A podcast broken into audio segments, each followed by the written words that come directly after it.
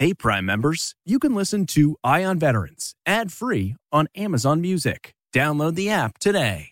This spring, if you'd rather spend time enjoying your lawn instead of trying to keep it alive, there's good news. TruGreen is the easiest and most affordable way to get a beautiful lawn.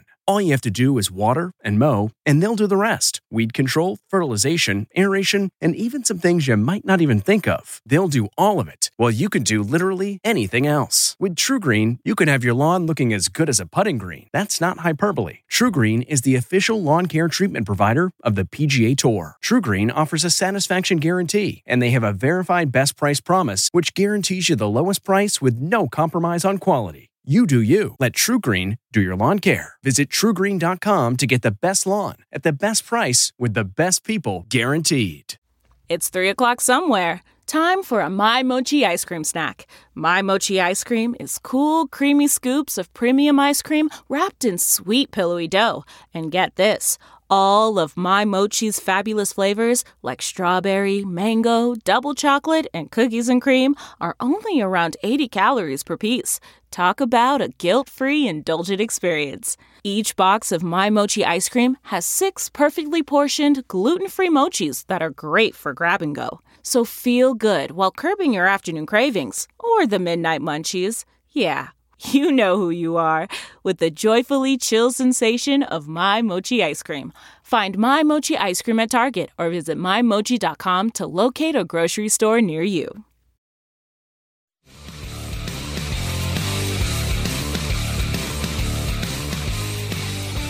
There are nearly 20 million military vets in the U.S., and each week we focus on their stories.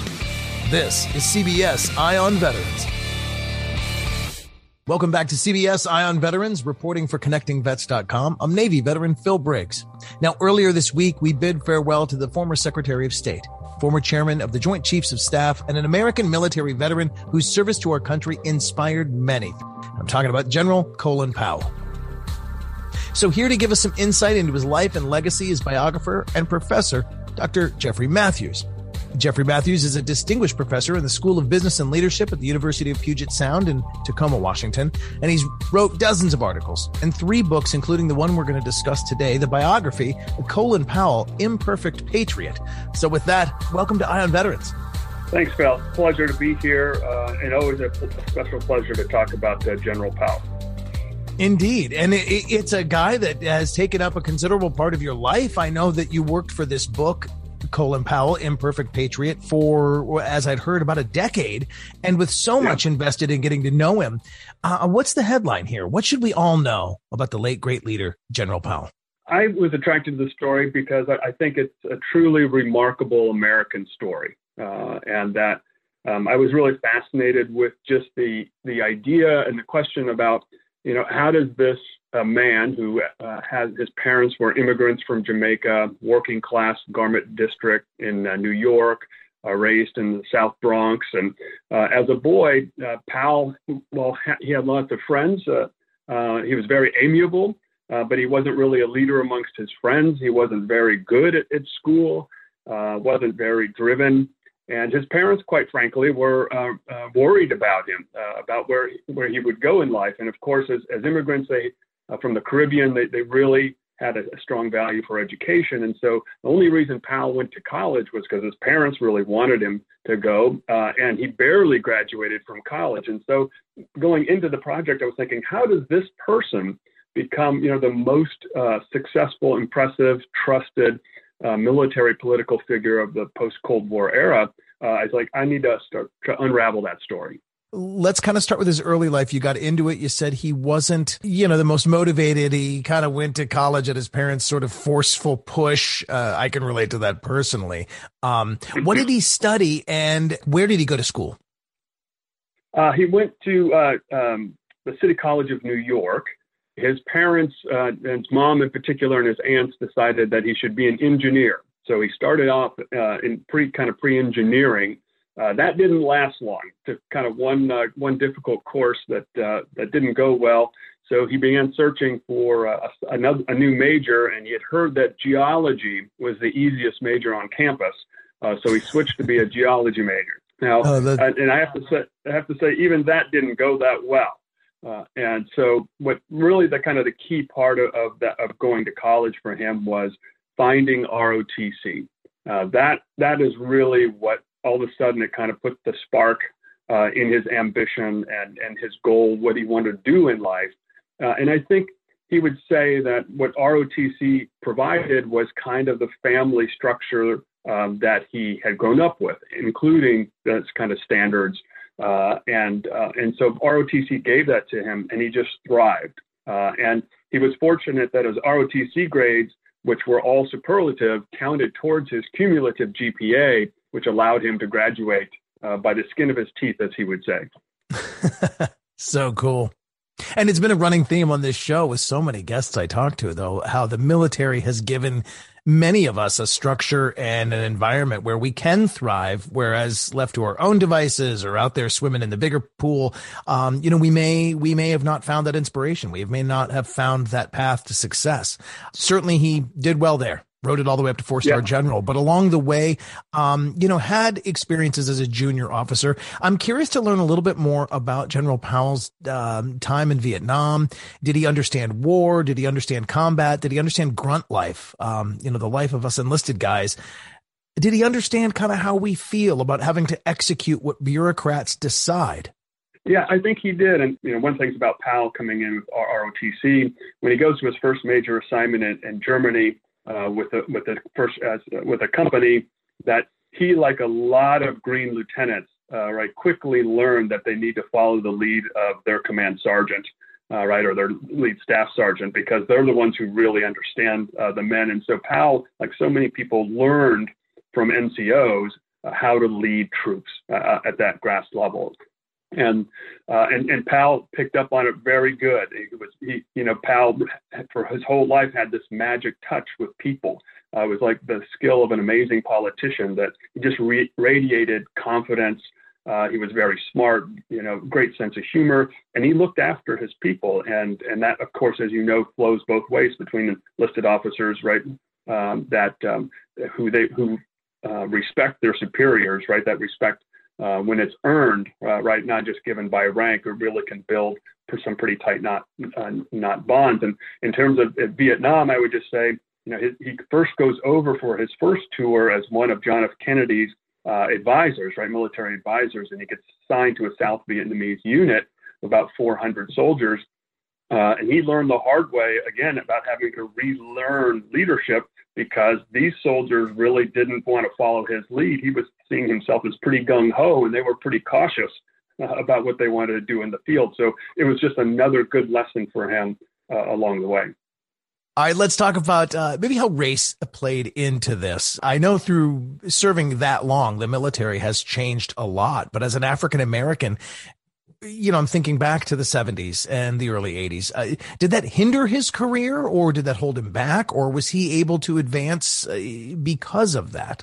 Yeah, when it comes to race, it's interesting because Powell, uh, as a junior officer, you know, he comes into the military in the late 1950s, not that long after right the military's uh, integrated, and so it's it, even his um, ROTC commander advises him, look, you know, when you go into active service, that you've got to be careful that you don't want to create waves. Don't be a political officer, right? As a as a black uh, young officer, he was really worried about it, and so Powell kind of took that to heart, um, and so he really just focused in on mission one, uh, right, doing the best he could, uh, and in terms of of learning on the way. Powell had said that he did not want to be seen as a black officer. He wanted to be seen as an effective officer who happened to be black. And I think what happened over time, though, with Powell, he came to appreciate as he grew in rank uh, and uh, popularity. I think he he began to assume a uh, a bigger burden and felt the obligation that that he needed to uh, be engaged with American society more as a black leader w- within the military and he really started doing a lot of work within the military, particularly when it comes like with the Buffalo Soldiers, for example, um, and creating a monument at Fort Leavenworth, you know, for that. And so he became much more active and I think conscious of, of race. And and I think it probably came to his advantage uh, a little bit when he was a field grade officer. Um, and so he, he, he, led a battalion in, in Korea, for example, and a brigade uh, in Kentucky with the 101st Airborne. And, uh, and I think at the time, and we're talking at you know the 1970s here, uh, the Army was definitely looking to uh, promote uh, you know qualified, effective uh, African American um, officers, and he was one of those. Uh, but I argue that by the time he becomes a general officer, which we can, we can get to when you want, that by then I think it's, it's his sheer competency uh, that gets him promotion after promotion. He, he's working for extremely powerful people, uh, and he's very effective in serving and meeting their needs, and they're the one who really bring him along. And I don't think it was because he was black. Kind of combining the ability to be amiable and well liked from his youth and his study and his knowledge base that he brought to being a responsible leader and to being a knowledgeable leader, not just a, a guy that was an academy guy that came up through the ranks because he was a wealthy elitist that, you know, had a good cush job in the military, but rather a person that could really stitch together relationships and keep them and understanding all ranks. Yes, absolutely. And I think because he grew up in a very ethnically diverse neighborhood, uh, that and, and because he was ROTC and not West Point, he didn't quite have that chip on his shoulder um, uh, and he had that ability to navigate different kinds of people. And I just think uh, in the in the army and the military generally, if you have that kind of interpersonal skill set and kind of street knowledge uh, about things, I think that can give you uh, an advantage because you've had some lived experiences uh, that maybe people not coming from a working class background don't have. And we'll be back with more on the life and legacy of Army veteran, statesman, and leader General Colin Powell when CBS Eye on Veterans returns.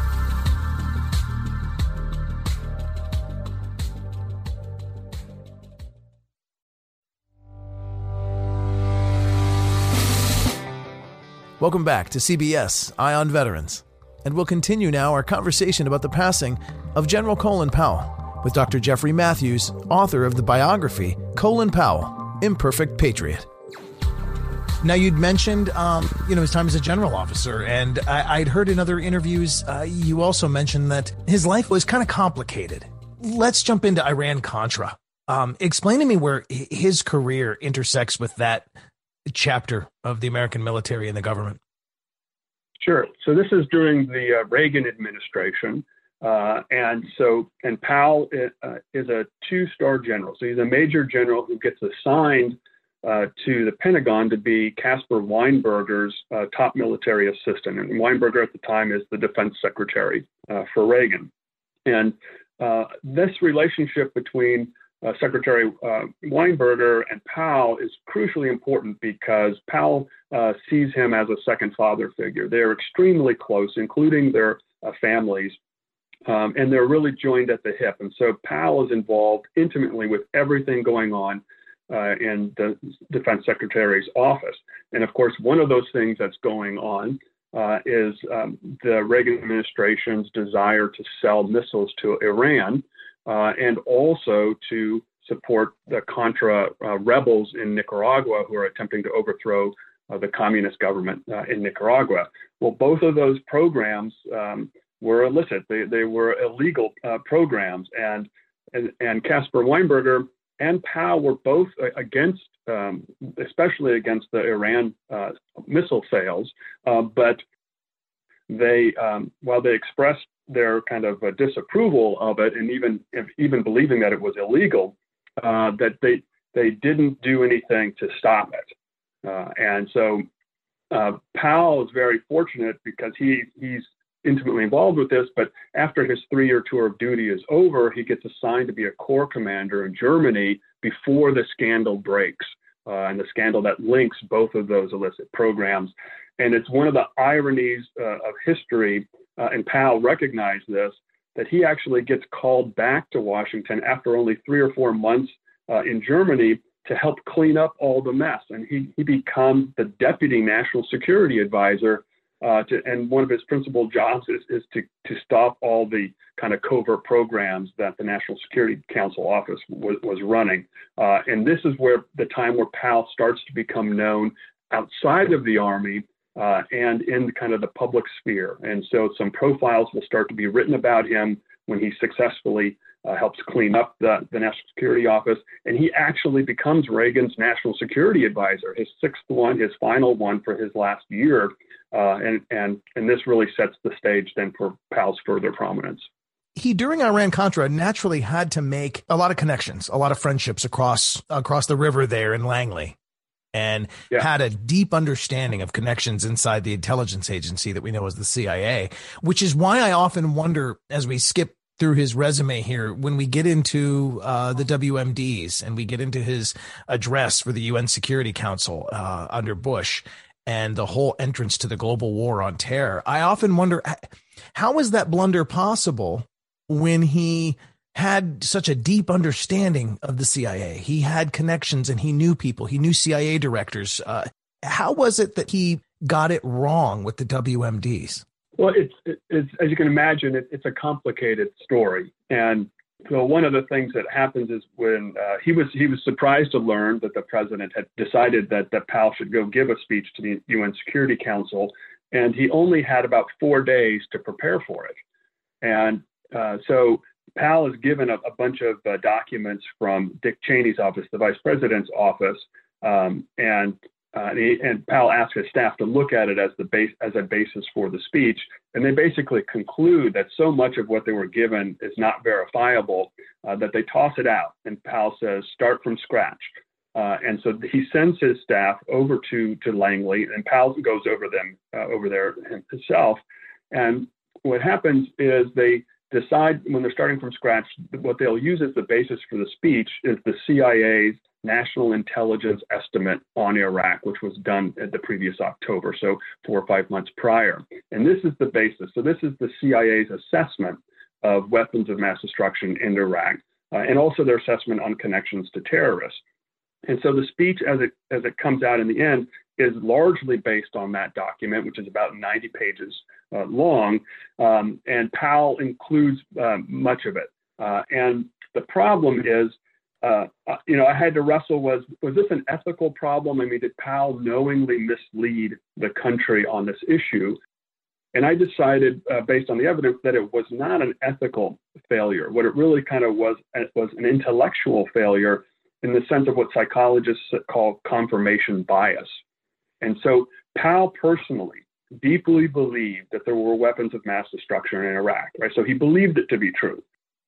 Uh, and so when they're going through the CIA's um, evidence, he's largely selecting right, right, the CIA evidence that supports what he already believes to be true.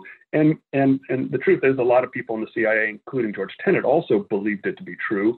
And then they just used that as the basis for saying, yes, there was biological weapons, yes, there were chemical weapons, uh, yes, there was a, a nuclear program. Um, and and I think that was really the failure uh, there because I you can go online and find this document today. It, has got some redactions in it, but the gist of the document is, is online. And you can read that. It, I, I, told General Powell, I said it reads kind of like one foot on the gas. Absolutely, they have weapons, uh, and the other the other foot on the brake simultaneously, saying we, we don't really even know what we have. We have less information than we did before the Persian Gulf War. Now quickly, and I don't mean to dive too deep, but as we compare and contrast the two different issues over there, the, I mean, the two different wars over there, you know, the early 90s and Desert Storm, and then, you know, you've got Operation Iraqi Freedom and Operation Enduring Freedom. Did you ever have a conversation with him as the war dragged on into the five, the 10, the 15 year mark? Uh, did, did you have any conversations about the state of affairs there and what, what he felt we needed to do, even though at this point he was no longer Secretary of State? He was, he was, he was out of government service did he have any thoughts or misgivings about how that snowballed and just kept going and going over three administrations? We didn't talk about it extensively, uh, but I think I, I can say fairly that from the beginning of the war, he did not think we were sending enough troops and talking about the Iraq war, the second war. Um, there's um, uh, good evidence that shows that, that, that Powell uh, had reached out to uh, General Shelton at the time to say, hey, I don't think you're planning to send an, enough soldiers. Uh, and there was this belief um, that you know maybe Powell's thinking was antiquated, uh, right? That you don't need to send a half a million soldiers because technological advancements, you know, allow us to do shock and awe with you know a third of the amount of troops. And I think everyone agrees, of course, now that that he was right and that we were not, you know, we were not prepared for the security and stabilization of the country. Uh, and I think he always saw that as the root of the problem, uh, and that for the long-term problem, and also the idea that uh, we got rid of the Iraqi army. Uh, that he was he was he was he was not consulted on that, and and he was in utter disbelief uh, when those when Bremer made those decisions. Uh, and so I think he saw it as a sinkhole uh, because we weren't prepared from the beginning.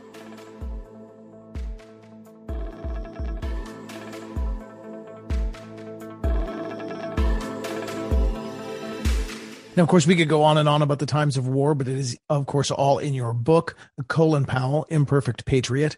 Um, want to chat just real quick. You said something earlier. I I, I thought fascinating. Uh, we tended to only talk about his role as the general or as you know Joint Chiefs, uh, not so much as Secretary of State. And he really did some noteworthy good things. Share with me a couple, or at least one highlight of something amazing that we can attribute to General Powell that we might not know, you know, was his doing first thing I'll say, certainly his leadership of the State Department itself, right? 40,000 people worldwide. He inherited a mess, an ailing department, and he deserves great credit for being able to turn around the State Department and getting massive funding from Congress.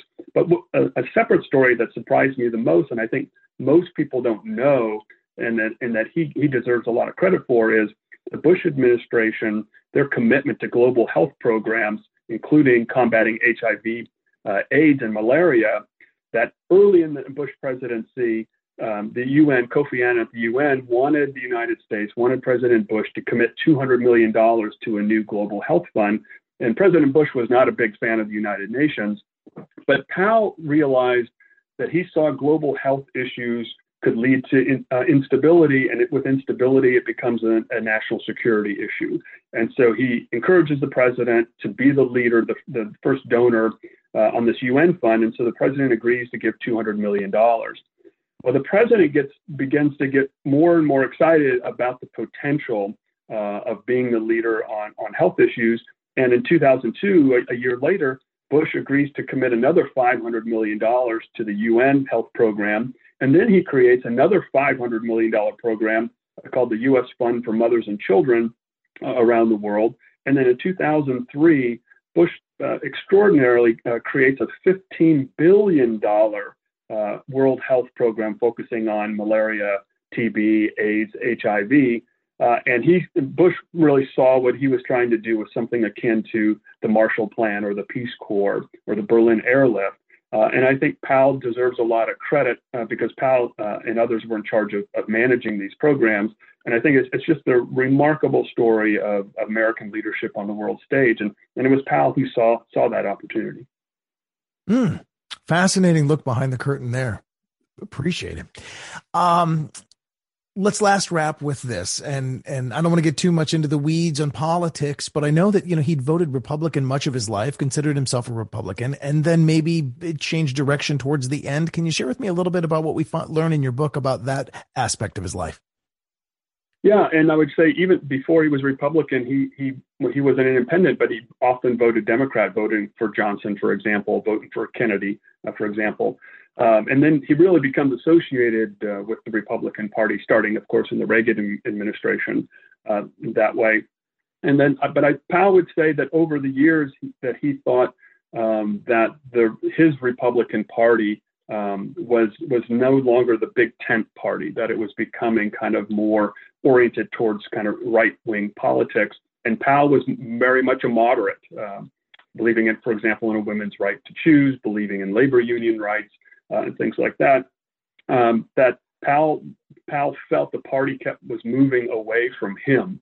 And I think the big turning point that people have rightly pointed to is when he decides to come out publicly and support uh, Senator Barack Obama's campaign in 2008 instead of supporting uh, John McCain, uh, because I really think he was looking at politics now from a truly national issue, not not a partisan issue. And I think in retirement, uh, Powell was kind of a spokesman, I think, for moderate political America, not Republicans, not Democrats. And he saw the, with the issue of race that um, Senator Obama could help move the country forward positively. Uh, since Powell decided not to run for president himself in 1996, uh, he talked uh, quite a bit with um, Senator Obama about running, and I just thought what he he thought in his mind he was doing what was best for the country, uh, and and that's I think what accounts for him voting uh, more uh, Democratic in, in, his later years. Mm. Living life in the middle, which is really where I think so many of us live, but you know, turn yeah, on your television and you hear a totally different story. Um, yeah, I agree. It, if you had to write his obit, uh, what would it say? Uh, I, I would focus on um, the subtitle of my book is Imperfect Patriot, and I just really see his his life that way. Like as I started when we started talking, Phil, it's a it's a remarkable American story uh, of someone who's tremendously influential and important, and I think will be a role model uh, for for people for decades to come. And uh, and I think uh, as imperfect as we all are, uh, he did many great things uh, for the country and, and, people beyond our country. Outstanding. Well, the book again is Colin Powell, Imperfect Patriot. You are the author, Dr. Jeffrey Matthews, uh, and I just really appreciate your time. Thank you for putting pen to paper and writing such a great book. And uh, yeah, we will think of him and, and really be glad that we have his story to learn from as uh, you know a great patriot and a great veteran. Thanks, Bill.